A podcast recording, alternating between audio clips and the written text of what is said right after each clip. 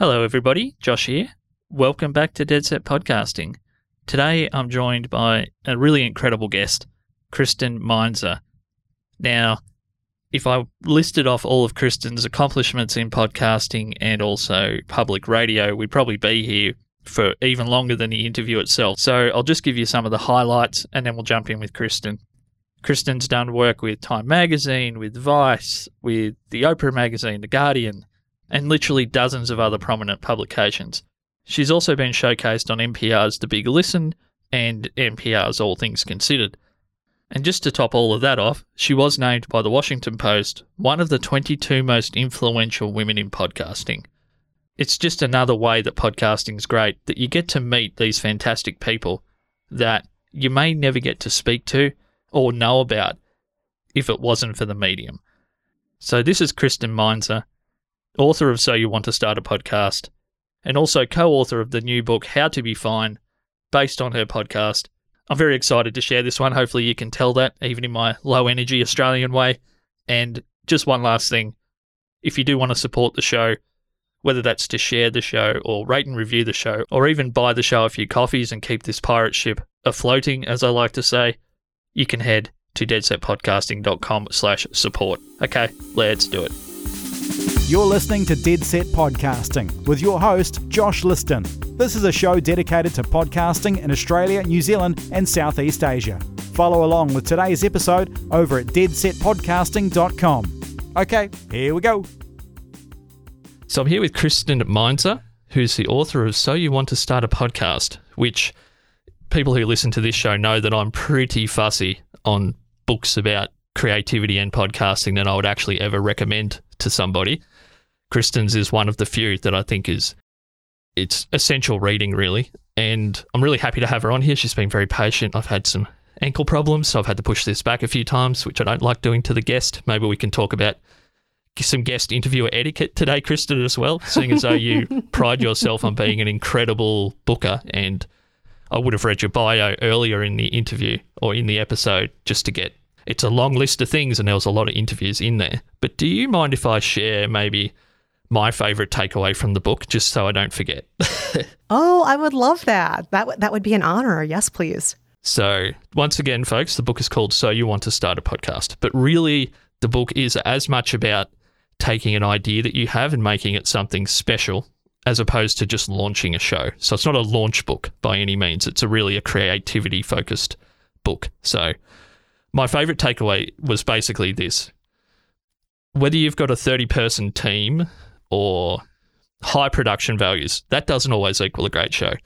And neither does the we're loose, we're funny, my friend Dave's super hilarious in the basement.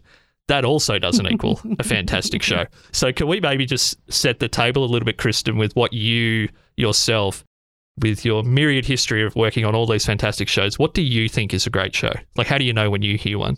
Oh, gosh. Well, uh, a show that I love is one where there is great structure, great companionship, and I know from the get go what the show is trying to do, why they're making it, and who it's for. And unfortunately, this is probably the, you know, as far as why are you making it and who is it for? those seem like they should be pretty straightforward. But I would say most podcasters I've worked with over the years that I've mentored, that I've talked with, have never thought about those first two questions. Just Why am I making it? Seems crazy. Who is it for? I know, isn't it? And it's something we absolutely should know because how are we going to reach our audience? How are we going to build a community around our show if we don't know who it's for? If we don't know the why of why we're making it, we're not going to come back week after week after week, year after year, and keep making the show. And knowing those two things means our show is going to be more focused, it's going to be more energized, it's going to reach the people we want it to, and it's going to have a sense of meaning. Uh, we want it to mean something, right? It's not just la da da da da, I'm yammering on and on and on and on. Um, yammering on and on is great for your spouse or for your best friend. Well, not always great for them, but you can do it with them. But why would a stranger want to listen to that? You know? Yes. You, you got to think about all the people listening, like guests at your party. Why are they at your party? Make sure you're inviting them in, making them feel welcome, making them feel like you're excited that they're there. And again, know why they're there and know who they are. That's excellent. Probably a good place to finish the interview there. That was that was perfect. so, Kristen, do you mind if we just talk maybe a little bit about what are some, I guess you would call them, for the lack of a better term, poor answers to that why and who question, and maybe what are some of the better ones that you've heard come from people maybe recently or in the past where you're like, wow, that is a really good reason to make a show. Yeah. So the answer I hear most often is everyone's doing it. I should Ah. start a podcast, right? Everyone's doing it. Isn't that what you do now? Everyone's doing it. And I don't think that's a good enough answer. It's not going to keep you motivated to come back week after week. And it doesn't speak at all to why you're, you know, why you're going to talk about what you're going to talk about. Everyone's doing it doesn't give me any idea of what you're passionate about. Um, it doesn't give me any idea of why anybody would listen. Everyone's doing it. Eh, that's that's something that a teenager says to their parents about why they misbehaved. It's not really a good answer. but I hear that one a lot. I also hear, yeah, my friend Dave and I are really funny. I hear that all the time. Lately, I've been hearing quite a bit during the international global pandemic. I've been hearing people say, well, I'm bored. And I also think that that's not necessarily a good reason. I think it can be a good starting point. Okay, so you're bored. What makes you not bored? What are you most excited about? If you could see people again, what would you talk about all the time and why? What would make you not bored? I think we need to push back against the question of boredom or push back against the question of everyone else is doing it and get to something deeper inside ourselves. Yeah, that's great. And I completely agree. And one thing that I've come across in the last six months, I guess, since what you, you mentioned the pandemic, where in early September 2020, as people are listening to this, the inherent lack of understanding of how hard it is to make a great audio show Mhm. from people that have never done it before. I mean, I by no means am great at this, but I've been making a lot of mistakes and stuffing up things for 10 years. So even though maybe I haven't created a great show yet, I've created a lot of what you would consider bad ones. So I know what I know what categorizes a bad show. and just I don't know whether it's just that great shows and maybe the greater they are, the easier it looks to people. It does look like they're just talking, you know, out of the side of their mouth with no effort whatsoever. And there's Mhm. really no understanding from people. So someone at your level, I'm sure you're getting approached by people much more often than like I would be. Is there a lack of understanding out there too as to how hard it is? Oh, absolutely. I, I think it's kind of in the same vein as blogs back in the day. People said, Oh, I can write a blog. I have a computer. I know how to type. I can I, I have thoughts. I can just do it. And I think people think it's the same as that, but honestly, it's a lot more work than typing a few sentences into a blog. You have to think about uh, structure, story. Again, back to that reason. Is your reason because you're trying to build a community around an issue? Is it because you want to have conversations with people that you admire? Is it because you want to talk about a popular issue from a perspective that's not normally considered? Like, let's say you are a queer person or a disabled person, and you don't think that there are enough TV or movie podcasts out there that are sharing your perspective. There can be a lot of reasons why you're doing it, but you need to go in with that reason. You need to then uh, put in all the work. So, after you think about those things like story, structure, reason, audience, you have to put in the time to a show outline together. Some people put together very complicated scripts. You have to book your guests if you're going to have guests. You have to record and make sure that the audio quality is decent. You have to mix together the episode. You have to deal with things like volume changes. A really great episode of a show that you love, you probably never think about the fact that people speak at different volumes and there's volume spikes and there's whispers. And all of those things have to be balanced out.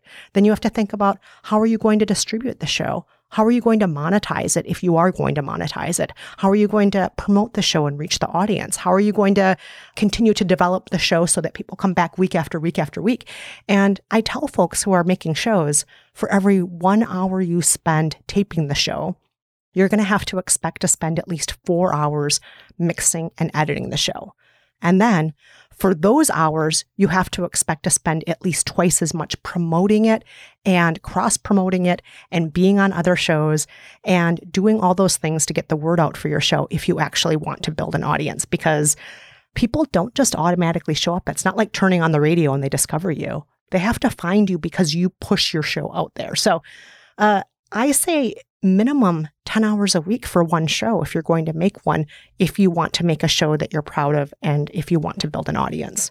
I've told people that same ratio before, and I don't know whether it's because it's coming from me and I spent most of my life playing in progressive rock bands who are the most self-referential music genre of all time and everything we do is hyper complicated and everything takes time and the, the album cycles are 15 years if you're Tool and all those things like i don't know whether it's because of the source that people don't believe it's that time consuming or whether it doesn't sound as though there's that much work in great shows to people i'm not sure but do you mind if we just go quickly kristen through some of the shows that you yourself has, have done which is partly why i love the book because Oh, yeah. you're not someone that hasn't been on the mic or comes from a different industry that's now just applying general creative knowledge to podcasting. You've actually been in the trenches for a long time making shows and receiving criticisms and praise and all that sort of stuff. Yes, I've received lots of both. and I think we we probably share something that bothered me early on and from the book I got a sense maybe still bothered you a tiny bit that people comment on your accent. I think your voice is fantastic, but Thank you so much. Thank you. But um, in the early days, people often said, Oh, she does not have a voice for radio. She does not sound very smart. And you may not be able to hear it if you're an Australian, but here in the States, people can hear that I'm from the upper Midwest. I, I can hear it. Yeah. You can hear it. So there's this TV show called Fargo that some people compare me to, which was also a movie. And they say, Oh, you sound like you milk cows and maybe you didn't go to school. Are you so, maybe you're not so smart.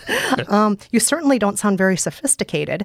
And so I got that early on from certain listeners. They did not think that I sounded like somebody who should be taken seriously or be on a microphone. And those were the early days. And the longer I stuck with it, the more I heard from people saying, Oh, you talk like me. Everybody else sounds like they're from New York or LA. You sound like me. And you make me feel more seen. And I love that you use certain figures of speech and turns of phrases that I understand. And I always like to say to people, it doesn't matter if some people think your voice sounds idiotic. For every one person who's writing in to insult you, there are 10 people out there that are grateful that you are on the microphone and, you know, giving voice to somebody who sounds like them. You're making somebody feel more seen. So get out there and do it. Don't don't worry about your silly accent. At this point, my accent is more of an asset, even though in the beginning people thought it was horrible. Well, that's exactly how I view my accent because I was really worried about it for a long time. And on the very first podcast I ever released, I interviewed a vocal coach from New York. Her name's Carrie Cole.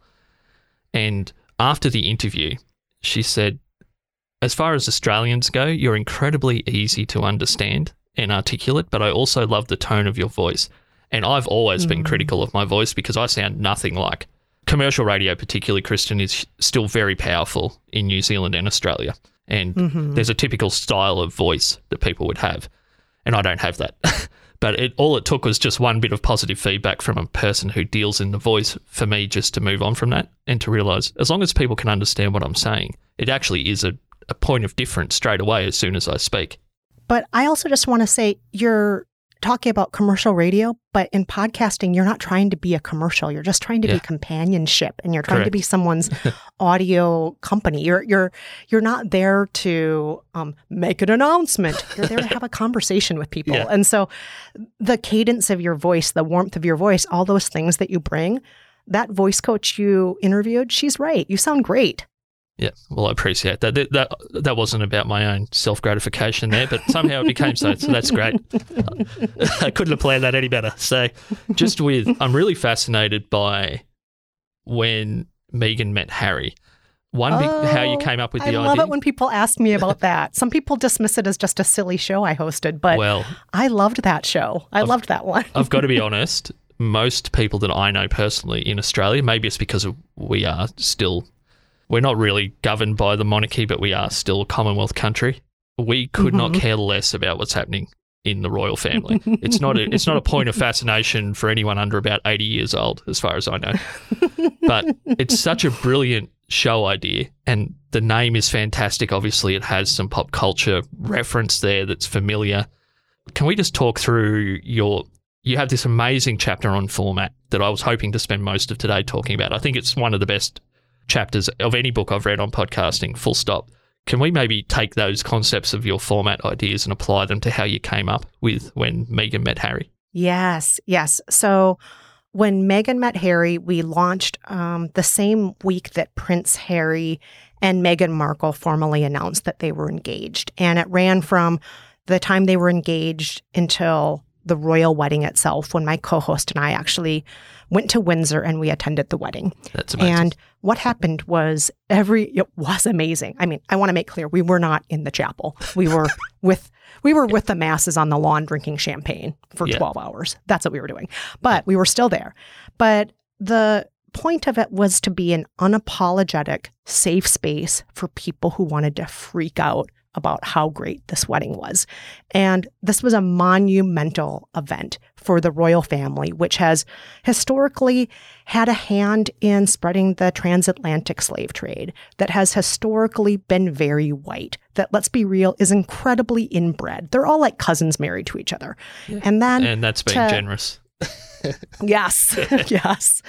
And then for somebody who is black, who is divorced, who is American, who is extremely educated, who's already an ambassador, who's already a multimillionaire from her own TV career, who from the time she was 11 years old was an activist who was on TV, for them to get somebody like her in the family was contrary to everything the family had ever been like before.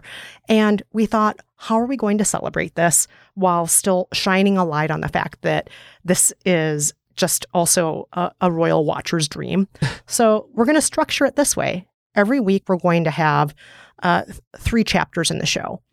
Chapter one is all the latest headlines, and we limited it usually to about five headlines. And my co host, James Barr, who, by the way, is a redheaded white guy who lives in the UK, and me, I'm a woman of color living in the US. So we kind of, in some ways, sort of reflected what the couple was about. We would go through the headlines, and then chapter two of the show was a deep dive. And the deep dive changed from week to week. Maybe it was about the history of divorce in the royal family. Maybe it was about whole investigation into what fascinators are. Why do royal people wear them? What are they for? Uh, or maybe it was an investigation into the whole history of people in the royal family and actresses, because there was a long history of people in the royal family ha- having um, relationships, we'll call them, with actresses. So that was chapter two. So headlines, chapter one, deep dive is chapter two. And then chapter three of the show was always our royal prediction of the week, our royal wedding prediction. And we would predict something that would happen on the day of the wedding.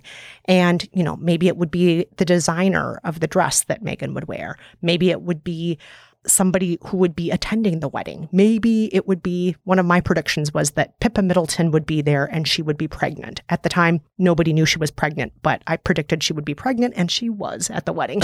and we took all of our predictions leading up to the wedding and turned that into a bingo board so that anybody listening to the show could print out a bingo board with all of our predictions and then check them off on the wedding day itself. And listeners all over the world watching the wedding downloaded the bingo board and then took pictures and sent them to us. Like look here i am. I'm doing the bingo board with you.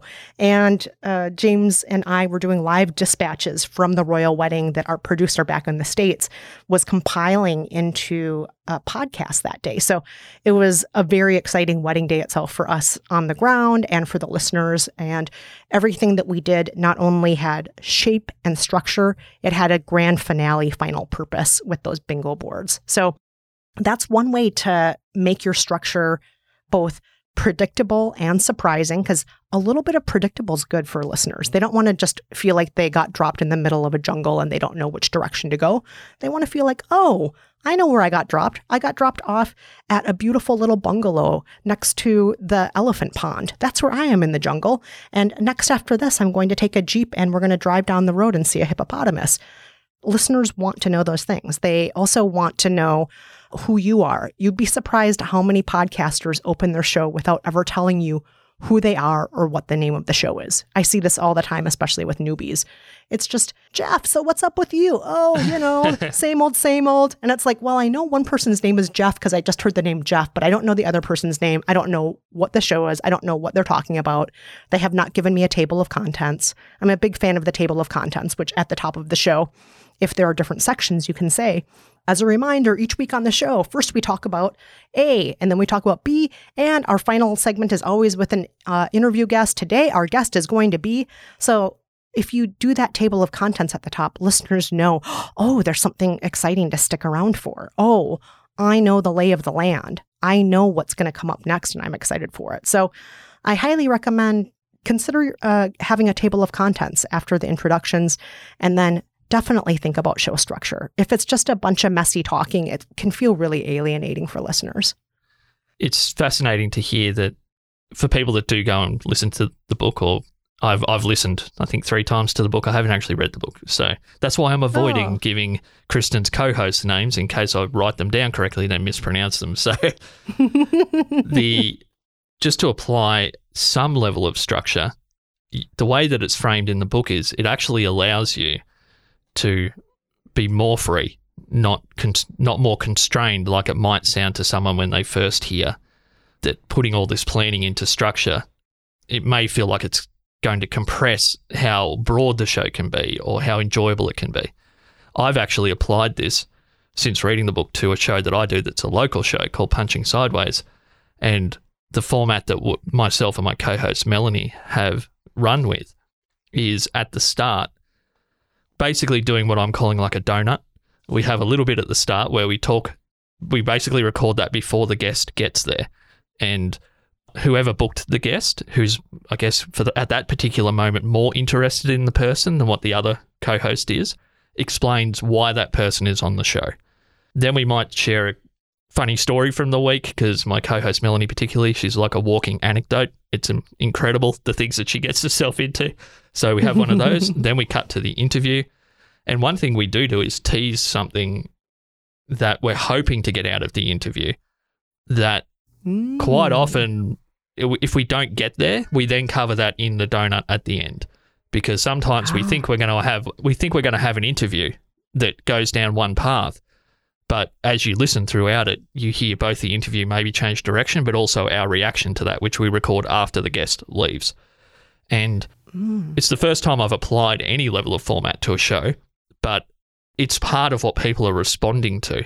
And one thing we're getting is I love the bits where it's just you and Mel, and then by the end you've changed your mind, or maybe one of you liked the guest for one reason and you weren't expecting to. All those things are format based.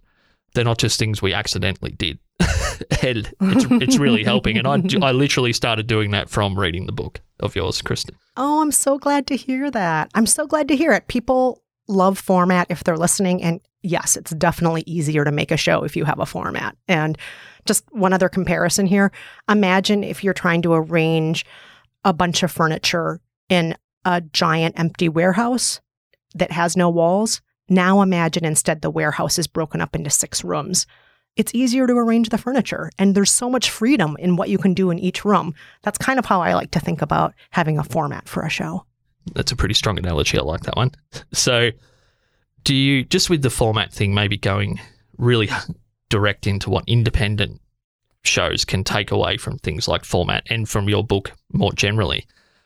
One thing that I did find challenging at times with, say, the format chapter, this is something I guess I picked up over re- multiple readings, is that the way that you present the format makes complete sense to me, having recently executed a format change and I stepped through your process.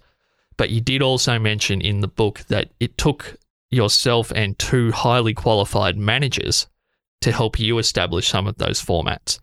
So Yes. obviously you were operating at a very high level and the shows had to come out of the gate incredibly strong. So that makes sense. But how would someone that doesn't have access to even more experienced people, how would they go about establishing a format? Well, just just keep in mind it doesn't have to be super complicated. So the show you're talking about that required a whole team to help us come up with the format is called By the Book. Yeah. And on that show, my co-host Jolenta and I live by the rules of a different self-help book in each episode, and we record ourselves at work, at home, with our husbands, and it's an audio reality show where you hear how each book enhances or destroys our lives. but we weren't really sure how do we explain what each book is about? At what point do we actually just share the audio? At what point do we interject and narrate? And so we um, had to do um, one version and then another version and then another version. We kept on getting feedback and we did it over and over again until we came up with a snappy enough format where we knew we spend only six minutes at the top introducing the book, laying out the rules, giving the bio of the author. We spend this much time on Jolenta's week one, this time on my week one, then this t- much time on Jolenta's week two, this much time on my week two, and then this much time on the conclusion. But it took a lot of experimenting because we need to make sure we have enough momentum. At what point are people starting to get bored? If they're starting to get bored, our format isn't working. And it can be really challenging to make a reality show in audio form. Other people have tried to do it and it can just sound like cinema verite, which is like the camera is rolling and it's just somebody peeling potatoes. Yeah. And unfortunately, a lot of attempts at audio reality shows, that's what they sound like. But you really have to shape the format. But not all shows are that complicated. For example, I also host a show called Movie Therapy with Rafer and Kristen, and it's just a three part advice show. Uh, chapter one of the show, somebody writes in, they have a conundrum. Uh, Dear Rafer and Kristen, I hate my kids. Being trapped in the house with them during COVID makes me want to run away. Tell me what to do. And then Rafer and I come up with uh, some words of advice, and then we give them a movie prescription. Hey, watch Freaky Friday. You'll see what it's like to maybe be in your kids' shoes, and they'll see what it's like to be in your shoes. And now we're going to take a break. And then the next letter comes in with another conundrum, and then another break, and then the final letter of the week. So the format doesn't have to be complicated. That's probably the simplest format there is. Section one, there's a letter we answer. Section two, there's a letter we answer. Section three, there's a letter we answer at the end. So easy. We came up with a format and started making the show the same week. And two weeks later, we launched the show. That was it. Every format doesn't have to be hard. And one place you can go to get inspiration for formats is TV. I love looking at TV for inspiration. Is there a talk show format you like? You can just copy that. Is there a video game format you like? Uh, there are so many places to look for formats if you want to.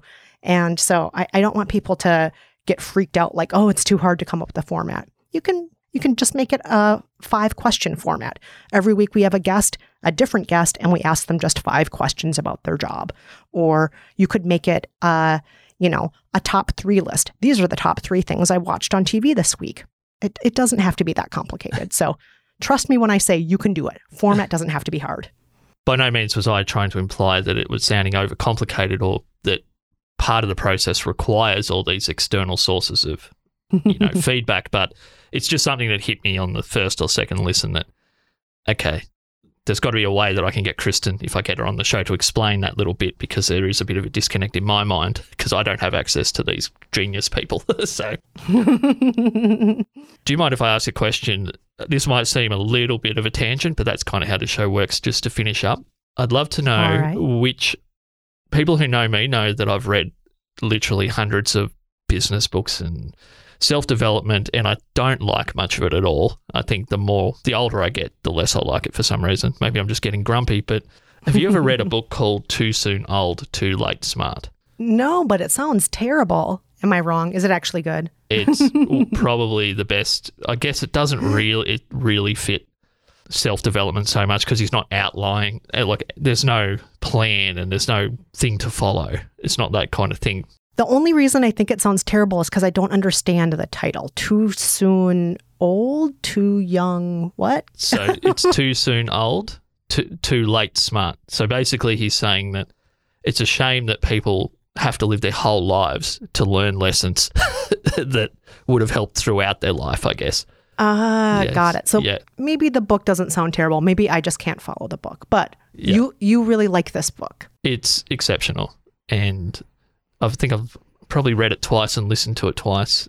And Wow. it's not really self development, though, but I just think maybe it's self development adjacent. And you might like it just Okay. generally if you happen to be into those books. But is there one that you actually were surprised that you enjoyed or found really valuable? Oh, wow. Well, I've read a lot of terrible self help books. So, um, full disclosure if you tell me the title of a self help book and I say, Ugh, it might also have to do with self help book fatigue from living by over 50 of them. Now, I would be Um, right in your camp making that noise. but one book I really liked was Why Good Things Happen to Good People. And it's just a book about the science and the research that's been done about how happiness has a relationship with our kindness in the world and uh, the endorphin rush that we get from just doing small acts of good things for other people. And that self help shouldn't just be navel gazing and looking at ourselves. A lot of the things that make us unhappy are made better when we go out in the world and fix them and when we do good things. So that's the kind of self help I like. I, I, get a little bit tired of the self help books that are just look inside yourself. Look inside yourself. Think about think about your childhood. And i'm not saying that's not important. I spent years in and out of therapy talking about those things. Those are valid important things. But sometimes the things that are making us saddest are going to be fixed not by just obsessing about our own problems but by going out into the world and making the world a better place. And so I, I'm, I'm in favor of any book like that. So, Why Good Things Happen to Good People, A Girl's Guide to Joining the Resistance.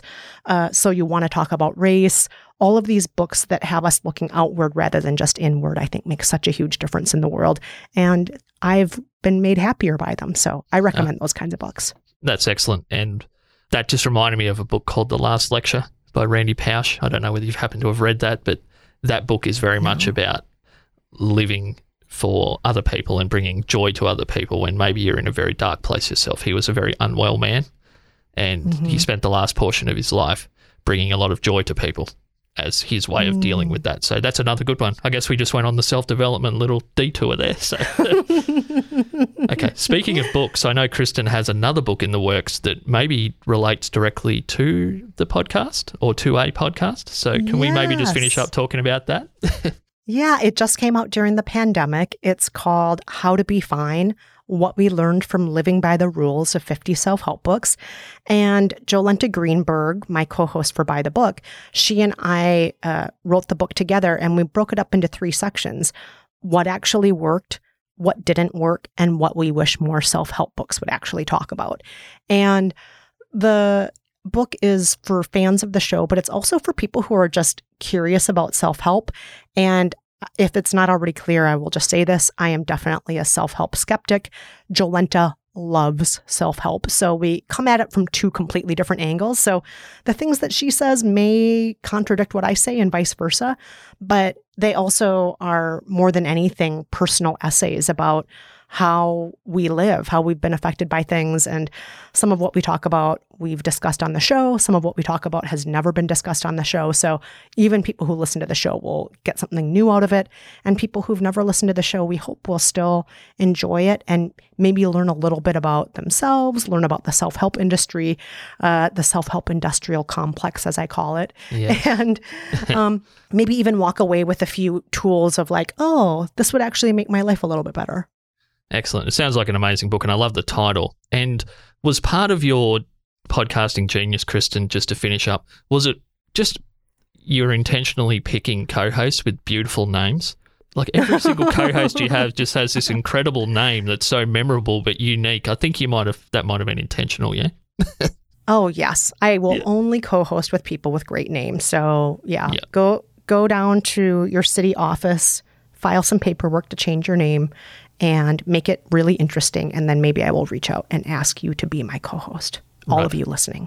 okay. well, that's that's the best piece of advice I've heard in a long time. So, okay. Well, thank you, Kristen. I love the book. It's part of a very select group of books that I think are worth people's time, and I would encourage everybody to read the book. It's not a very heavy lift. It's a pretty quick book to read. Read it multiple times because it it's actually to me like a great album. It it kind of slowly releases it what it has to give you over multiple listens. I don't think you can get as much out of it on one listen or one read as you could maybe after two or three. So that's my encouragement. I know not everyone has time for that, but let's be honest, we're probably all just sitting around at the moment. So